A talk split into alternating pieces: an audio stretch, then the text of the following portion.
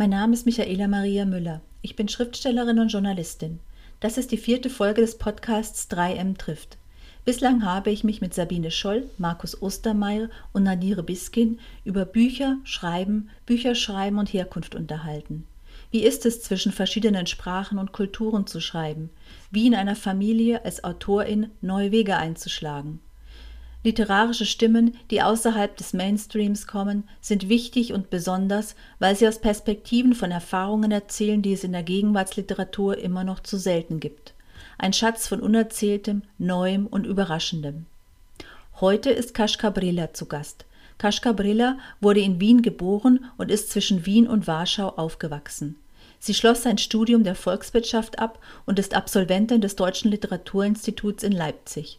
Sie ist Mitgründerin der Literaturzeitschrift und des Autorinnennetzwerks PS Politisch Schreiben, zu deren Redaktion sie seit 2015 gehört. 2013 erhielt sie das Staatsstipendium und 2018 den Exilpreis für Prosa. Sie gibt zudem Kurse in kreativem Schreiben in Gefängnissen für geflüchtete Frauen und Menschen mit Migrationshintergrund. 2019 inszenierte sie an der Schaubühne Lindenfels die Reihe Szenogramme. Ihr Debütroman Roter Affe erschien im August 2020 im Residenzverlag, zuletzt im November 2020 erschien bei Subkultur die Erzählung Im September sterben die Wespen.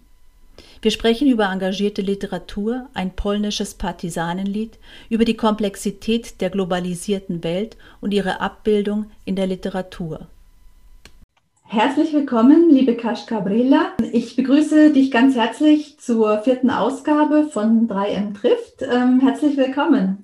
Ja, hallo. Ähm, vielen Dank für deine Einladung. Ich freue mich sehr, hier dieses Gespräch mit dir zu führen. Ich würde mit dir gerne am Anfang über deinen Debütroman sprechen, nämlich äh, den Roten Affen. Ich habe ihn zweimal gelesen. Ich habe ihn jetzt äh, am Wochenende nochmal gelesen in Vorbereitung auf unser Gespräch und habe mich auch so ein bisschen mit der Rezeption beschäftigt und habe da so ein ganz großes Interesse für Beziehungen zwischen den Menschen und äh, den Dynamiken zwischen ihnen immer so im Hinterkopf gehabt. Es war einfach, ist halt einfach so ein zentraler, so ein zentrales äh, Thema in deinem Buch und habe auch so ein bisschen eben die Rezeption mitgelesen und da wird ja öfter auch mal gesagt, dass es ein komplexes Buch ist, eine komplexe Geschichte. Hm, da würde ich fast widersprechen und sagen, dass sich die, die Komplexität deines Schreibens ähm, eher an der Komplexität der Welt misst. Also der rote Affe ist eben so komplex, wie die Welt es ist. Und ähm, ich finde es deswegen so gut, weil sich das Buch dieser Vielgestaltigkeit stellt und äh, indem es Beziehungen und Lebensumstände auslotet. Ähm, du kannst mir jetzt an dieser Stelle widersprechen oder du kannst, äh, ich kann noch weitersprechen. Mach mal weiter, ich, ich habe noch nichts zum Widersprechen. Okay. Also ich finde, dein Buch ähm, ist auch äh, widerständig, ein wenig gegen den Zeitgeist, weil wir leben ja gerade in einer sehr komplexen Welt und die weckt ja eine Sehnsucht nach Vereinfachung.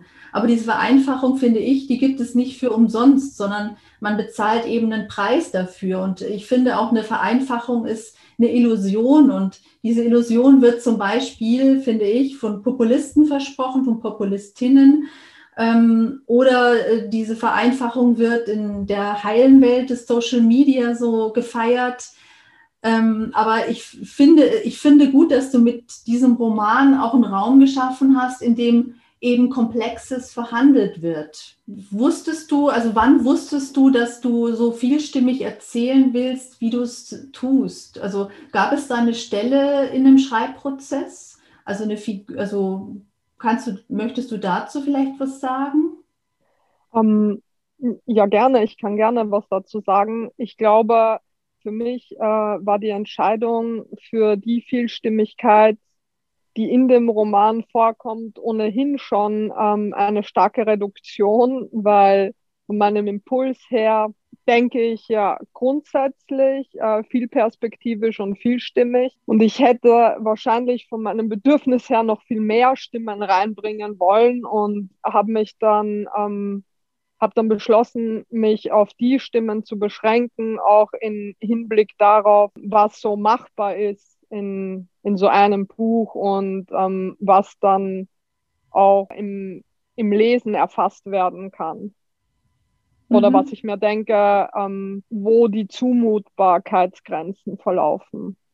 Also natürlich gibt es äh, andere Autorinnen und Autoren, die da weit, weit weitergehen und ähm, noch viel mehr Stimmen irgendwie reinbringen und aufzeigen. Und ähm, ich finde das sehr schwierig, äh, sehr viele Stimmen reinzubringen und es dann noch äh, zugänglich zu halten. Und das, das war wahrscheinlich so mein Kompromiss, die Anzahl der Stimmen, die dann da sind. Also wir haben ja die Geschichte von Manja, Tomek, Sahid, Marina, Ruth und Su. Gibt es denn eine Figur oder eine Figurenkonstellation, die für dich zuerst da war, die dir so ein bisschen den Weg vorgegeben hat?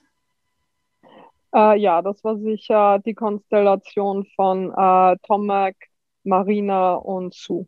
Also die, die waren, die waren quasi am Anfang da. Und dann kamen die anderen noch dazu. Dann genau, dann kamen die anderen nach und nach dazu. Also das, das ist ja, das ist ja, also zumindest ähm, bei mir ist es nicht so, dass sich das so, also dass vom Anfang an das ganze Figurenrepertoire feststeht, sondern es gibt wie so eine lose Idee, lose Szenen, ein paar Gedanken, ähm, die werden zu so etwas wie einem roten Faden. Um diesen roten Faden herum beginnen sich Dinge ähm, zu entwickeln, zu entfalten, Figuren, ähm, entstehen, dann entstehen Geschichten dazu, ein Weg. Also man lernt ja auch, oder ich lerne zumindest auch die Figuren ja kennen über den Schreibprozess auch. Also die sind ja am, am Anfang, wenn ich beginne, sind die ja nicht fertig.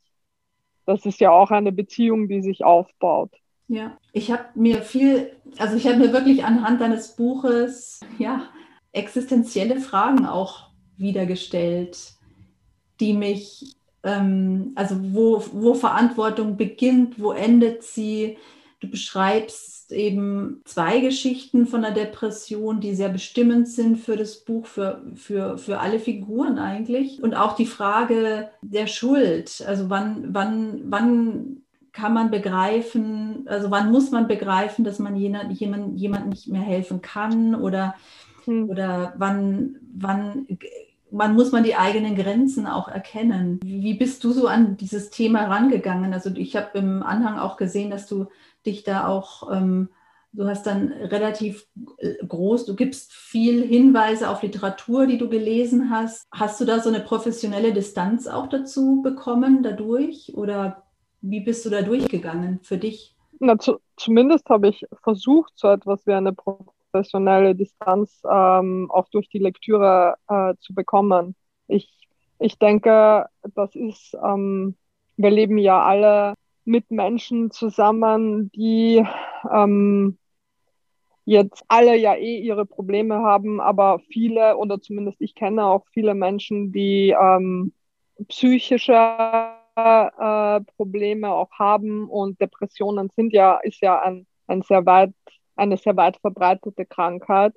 Ähm, und wie damit umzugehen ist und eben, also all das, was du auch gesagt hast, das waren ja auch die, die Fragestellungen, die mich beschäftigt haben, denen ich versucht habe, ähm, auch in dem Roman nachzugehen und mich das selber zu fragen und auch ähm, zu versuchen, über, über die Figuren und deren Geschichte da auch weiterzukommen. Also natürlich habe ich vorab ähm, eben ganz viel gelesen dazu. Das, das habe ich auch versucht eben zu teilen. Es ist ja am Ende dieses Buch und vielleicht ja ähm, die meisten Bücher ein Versuch, ähm, einfach auch zu teilen, deine Sachen zu teilen mit anderen. Dein Buch ist ja, also dein Buch ist vielfach besprochen worden. Ähm, wie haben denn die Stimmen, die dann von außen kamen, ähm, deine Sicht auf ähm, dein Buch verändert? Ich, ich weiß nicht, ähm, ob ich sagen würde, dass die Stimmen, die von außen kamen, meine Sicht auf das Buch verändert haben. ich, ich glaube, das würde ich gar nicht so sehen. Ähm, ich fand es total spannend äh, zu erfahren, wie unterschiedlich ähm, auf andere dieses äh, gewirkt hat oder mhm. was daraus ähm, mitgenommen wurde oder eben nicht oder was kritisiert wurde daran oder also dass dann auch oft ähm, das, was kritisiert wurde, gleichzeitig das war, was ähm, von anderen wertgeschätzt wurde.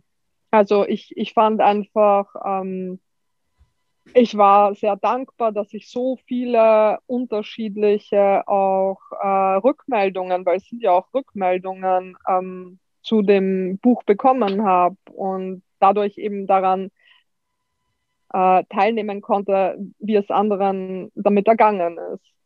Und ähm, manchmal fand ich es, ähm, also ja, also ich fand es einfach wirklich total interessant. Äh, manchmal hat es mich gewundert, äh, worauf ähm, der Fokus ging, dass es ja gar nicht so sehr mein Fokus gewesen wäre. Oder äh, manchmal war ich wirklich auch begeistert, wie sehr ähm, das, was ich gemeint habe, auch verstanden wurde. Ja, aber insgesamt ähm, hat mich einfach auch total gefreut. Also mhm. ähm, diese, diese vielen äh, Reaktionen auch aus ganz unterschiedlichen Bereichen. Also dass es so, so breit war, ähm, die Rezeption. Das, das fand ich wirklich schön. Mhm. Ja. Ich würde jetzt zugleich zu, beim Buch bleiben und, mhm. und auch so ein bisschen in das Thema des Podcasts gehen, nämlich Schreiben und Herkunft. Du zitierst in dem Buch gegen Ende hin ähm, ähm, ein polnisches Lied, ähm, das der Großvater singt, zu dem einer, Tomek, der Protagonist, zurückkommt. Und ich habe heute so ein bisschen noch rumgefragt. Also ich habe einen Freund gefragt und habe dann gleich sechs verschiedene Versionen des Liedes bekommen. okay. Ähm, äh, er hat mir eben gleich dazu geschrieben, ähm, dass, äh, dass es eben so eine Art Partisanenlied ist und genau, ja. äh, eine Art Bella Ciao und ähm, aus dem Jahr 42, 43 stammt. Ich habe mir dann alle die sechs ähm, Versionen angehört die mich wirklich, ich weiß nicht warum, aber an einer ganz besonderen Stelle getroffen haben. Das ist echt, war echt erstaunlich. Jetzt wollte ich fragen, wie das denn ist. Du bist quasi äh, zweisprachig aufgewachsen. Also wann kam denn in deinem Leben die deutsche Sprache dazu zur polnischen? Ähm, naja, also äh, schon auch als Kind, also bewusst erinnere ich wahrscheinlich den Kindergarten als den Ort, wo das dazu kam, weil zu Hause, also mit meinen Eltern, habe ich ja Polnisch gesprochen, oder spreche ich noch immer Polnisch. Und dann wird das so in der Zeit gewesen sein, als ich in den Kindergarten kam, also wahrscheinlich so mit vier, schätze ich jetzt mal. Mhm. Ja, so um den Dreh herum, drei, vier wahrscheinlich. Kann man denn dann sagen, also ich bin ja so ein einsprachig aufgewachsener Mensch, dass diese, dass dieses, dass die, dass die deutsche Sprache eher so am Anfang mit Lesen und Lernen verknüpft war, aber eben die Sprache der Familie mit Emotion und Gefühl, also in der Sprache, in der Märchen erzählt werden oder Lieder gesungen werden, das war was anderes?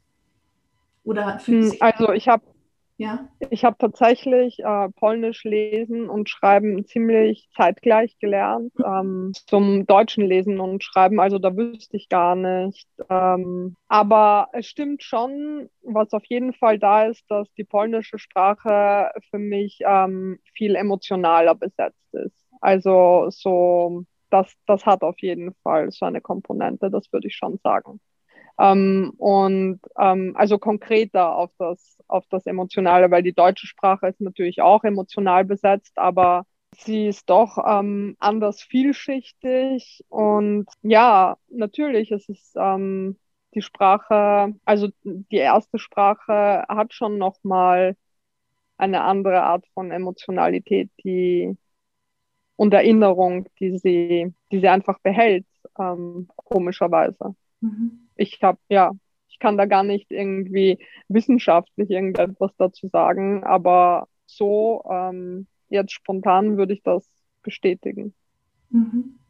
Kannst du dich denn noch erinnern im Schreibprozess, wann du gesagt hast, du ähm, machst diese, ich glaube, zwei Liedstrophen sind es von vier, ich bin mir jetzt nicht ganz sicher, da, dass du die eben auf Polnisch in den überwiegend deutschen, deutschsprachigen Text einfügst? Naja, also diese Stellen kommen ja auch ähm, als Tomek und Marina beim Großvater, bei Tomeks Großvater sind.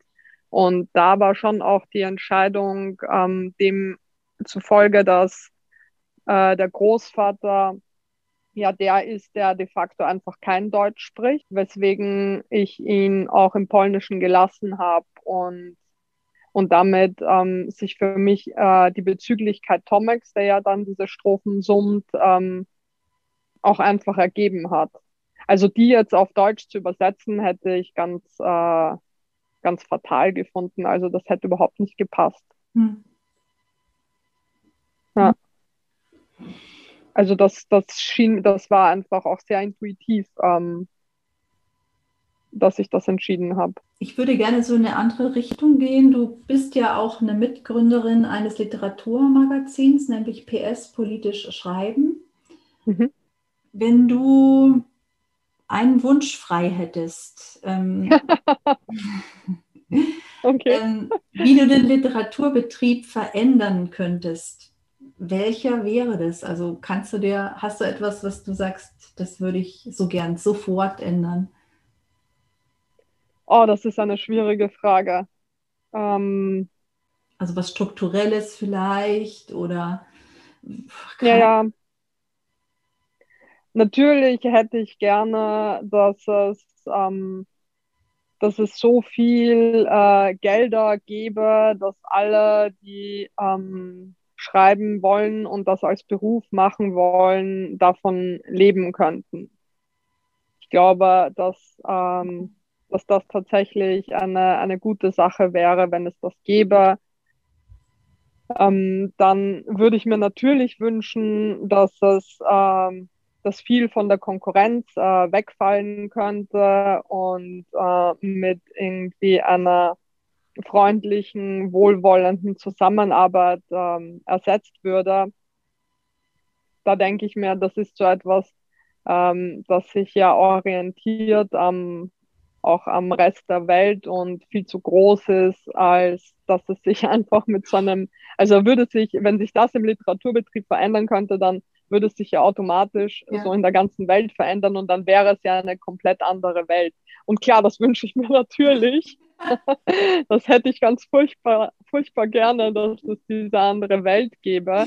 Aber die ist natürlich auch überhaupt nicht beschränkt auf den Literaturbetrieb. Also dieser Wunsch. Und das ist ja auch bei der PS äh, würde ich meinen, bei der Zeitschrift im Thementeil, der sich ja immer beschäftigt, äh, ganz stark eben auch mit dem Literaturbetrieb, ist der Literaturbetrieb ja mehr so wie ein Beispiel für und ja. nicht irgendwie eine, eine Ausnahmeerscheinung, die, die man irgendwie herausstellt, äh, sondern tatsächlich einfach ein, ein Spiegel, würde ich sagen, einer, ja, einer sehr kapitalistischen Weltordnung auch einfach, wo es ganz viel eben um darum geht, ähm, zu gewinnen, ähm, etwas zu riskieren, ähm, eben auch zu spielen, ganz simpel, also einen Spieltrieb, äh, Spieltrieb zu befriedigen. Und ja, äh, natürlich fände ich schön, wenn, wenn man das so ein bisschen oder sehr oder grundlegend verändern könnte. Also insgesamt. Dass, dass, du gleich das, das, das Große ansprichst und es drunter nicht tust. Die Welt muss sich verändern. Ja, naja, aber ja, weil ich denke mir, solange ähm, wir ja auch in bestimmte Richtungen erzogen werden, ähm, also das fängt ja nicht, äh, nicht an, wenn wir erwachsen werden. Das mhm. äh, bestimmte Verhaltensweisen ähm, in, in bestimmte Richtungen halt auch gepusht werden. das, ähm, die, die man vielleicht auch anders nützen könnte. Also du bist eben Mitgründerin von PS Politisch Schreiben und ähm, wann habt ihr ähm, GründerInnen denn ähm, gesagt, wir wollen sowas, also ich formuliere das einfach mal, wir wollen sowas wie eine Schnittstelle, vielleicht war es auch was anderes, zwischen Literatur und ähm, Politik schaffen. Ähm, war, war das so eure Intention, dass ihr, dass ihr da so rangegangen seid? Oder wie, wann habt ihr gesagt, wir wollen uns den beiden Aspekten widmen? ich glaube, ähm, unsere Motivation war äh, viel mehr, ähm, also eben auch was Intuitives. Wir wollten einen Bereich äh, im Literaturbetrieb äh, schaffen, äh, mitunter, in dem wir uns auch einfach wohlfühlen. Also ich glaube so, ähm, dass wir waren ja alle drei auch an Schreibschulen, also da haben wir uns auch kennengelernt und ähm, mit dem Ausblick darauf, was so auch der Literaturbetrieb ähm, für eine Zukunft für uns ähm, zu bieten hat, glaube ich, wollten wir etwas schaffen, eben was eben auf, auf einem solidarischen Miteinander, auf auf einem Netzwerk äh, gründet, in, in dem wir uns wohlfühlen und wo wir versuchen, es eben auch anders zu machen, also innerhalb dieses Betriebs ähm, und äh, mehr eben auch äh, Wissen und Privilegien zu teilen und damit ja auch uns selber so etwas wie ein Zuhause geben, das einfach angenehmer ist. Also als wenn man jetzt irgendwie als Autorin mehr oder weniger dem ganz alleine unter Anführungszeichen ausgesetzt ist. Mhm. Mhm. Also das war, glaube ich, auch eine sehr ähm, ja, egoistische Motivation auch. Im besten Sinne in dem Fall. Also so einfach auch eben etwas, ja, etwas zu machen, wo man dann auch gern dabei sein kann, quasi. Mhm. Mhm. Ja. Also das war, glaube ich, so die Motivation. Auch weil wir ja eben damals auch gesehen haben, ähm, das, das sind ja auch immer Phasen, die sich ändern. Ich weiß gar nicht, wie es jetzt ist äh, am, am Literaturinstitut, aber damals war das schon so ein unangenehmes Hickhack ähm, darum, wer ist besser, wer schreibt besser, wer darf in einer Anthologie, wer nicht. Und und dann gab es halt uns die, wir fanden, wir wollen das aber so nicht. Und was, was kann man da für eine Alternative schaffen? Und so hat ähm, PS ja quasi begonnen. Dann will ich jetzt an dieser Stelle, führt mich quasi äh, eine Empfehlung aussprechen, nämlich ähm, es gibt einen anderen Podcast, ähm, in dem du aufgetreten bist, nämlich auf Buchfühlung. Und den, äh, den ja, die sind toll, die sind ganz toll. Die sind ganz toll. Ich habe den auch sehr, sehr, sehr gerne gehört. Und an der Stelle, ähm, äh, die fand ich halt besonders umarmend, als du, als sie, als sie dich angesprochen haben, ähm, eben was äh, kollektives Arbeiten für dich bedeutet. Ähm, nämlich, ähm, dass du in diesen Zusammenhängen wahnsinnig gern arbeitest und eben auch teilst und äh, dann guckst, wo es weiterhin geht. Und ähm, also ich wollte jetzt an dieser Stelle, vielleicht willst du dazu noch was sagen, aber einfach eben auch quasi äh, der, äh, vielleicht können, können wir das dann auch in die Shownotes packen, äh, den Verweis auf äh, den ähm, äh, Podcast auf Buchfüllung mit dir. Ja, ich, ich glaube auch, also ich, ich möchte den auch sehr gerne bewerben. Also es ist auch so schön. Ich finde, ähm, vielleicht um die Brücke ein bisschen zu schlagen zu diesem Pandemiejahr, möchte ich ähm, ja schon sagen, dass äh, auch wirklich interessante Projekte in, in dem Zeitraum entstanden sind, wo ich mich manchmal frage, wären die auch so entstanden? Und ich glaube, das habe ich ähm, eben auch äh, äh, Vicky und Irene gefragt von Aufbuchfühlung. Die haben, die haben tatsächlich sowieso vorgehabt, diesen Podcast zu machen. Und das war ein bisschen so ein Zufall, dass das zeitgleich passiert ist. Aber es ist ja auch noch ein anderer österreichischer Podcast, auch ähm, ziemlich zu Beginn des ersten Lockdowns rausgegangen, nämlich Litro Bona von Barbara Seidel. ähm, auch ein Literaturpodcast, den, den würde ich, also wenn wir hier gerade Werbung machen, dann würde ich den auch gleich mit, mit reinnehmen in die Werbung. Die macht das auch ganz toll und eben auch jetzt schon seit einem Jahr. Und den finde ich auch sehr ähm, hörenswert. Ja. Litrobona. Ich muss zugeben, mir ging es auch genauso. Eben dieses, diese Vereinzelung, die man erfahren hat, kann man ja so ein bisschen durch diese Formate, durch dieses Format ähm, aufheben, zeitweise, ein bisschen. Ja, das stimmt. Ich habe jetzt noch eine Frage zu, der, zu eurer, zu deiner Zeit am Deutschen Literaturinstitut. Ähm, mhm. Also du bist, äh, du hast das Deutsche Literaturinstitut in Leipzig absolviert. Ähm, und ähm, ich hätte eine Frage zum Arbeiten. Also ich selbst habe keine Schreibschule besucht, kenne aber die Arbeit in Schreibkreisen, von der ich weiß, dass sie sehr intensiv sein kann, aber eben dann auch weiß, äh, auf einmal die Woche, also zeitlich begrenzt ist. Ähm, also mhm. wie, wie, wie, soll, wie kann man sich das vorstellen? Also ich stelle es mir so ein bisschen, also wie eben den Besuch einer Schreibschule, aber ist es auch so eine Art, das ist jetzt meine Assoziation, auch eine Art Psychologie, also Studium sozusagen, weil man doch auch Texte schreibt und dann die eigenen Texte von so vielen Seiten gespiegelt bekommt und auch die anderen Texte der anderen bespricht. Also lernt man viel über sich und auch die anderen und natürlich auch über das eigene Schreiben? Ich würde schon sagen, ja. Also ja, schon. Ich finde, ähm, klar, man lernt ähm, schon auf jeden Fall viel über das eigene Schreiben. Man lernt auch viel über sich im Hinblick darauf, äh, wie gut oder wie überhaupt ähm, man sich tut, mit äh, Kritik umzugehen. Hm, ich finde, man lernt auch ganz gut äh, zu unterscheiden, welche Kritik äh, wirklich mit der Intention, dem Text zu helfen, geäußert wird und bei welcher Kritik es vielleicht einfach der Person darum geht, ähm, hervorzustreichen, wie gut sie einen Text kritisieren kann.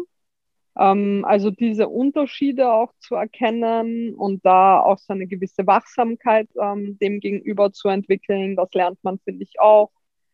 Also ich, ich würde schon meinen, man lernt äh, eine ganze Menge eben auch aufgrund dessen, ähm, dass es so eine kompakte Zeit auch ist, wie du sagst, eben, also ich kenne auch ähm, Textbesprechungsgruppen, wo man sich dann einmal die Woche oder einmal alle zwei Wochen trifft. Das ist natürlich schon nochmal was anderes, als wenn man in der Woche fünf, sechs, ähm, sieben Seminare hat, wo das letztendlich passiert. Also man schreibt, oder ich kann mich erinnern, in der Zeit einfach permanent an, an Texten ähm, gesessen zu haben oder äh, mir über die Texte anderer Gedanken gemacht zu haben. Das ist schon eine ganz eigene Intensität, die da auch entsteht, auf jeden Fall. Mhm.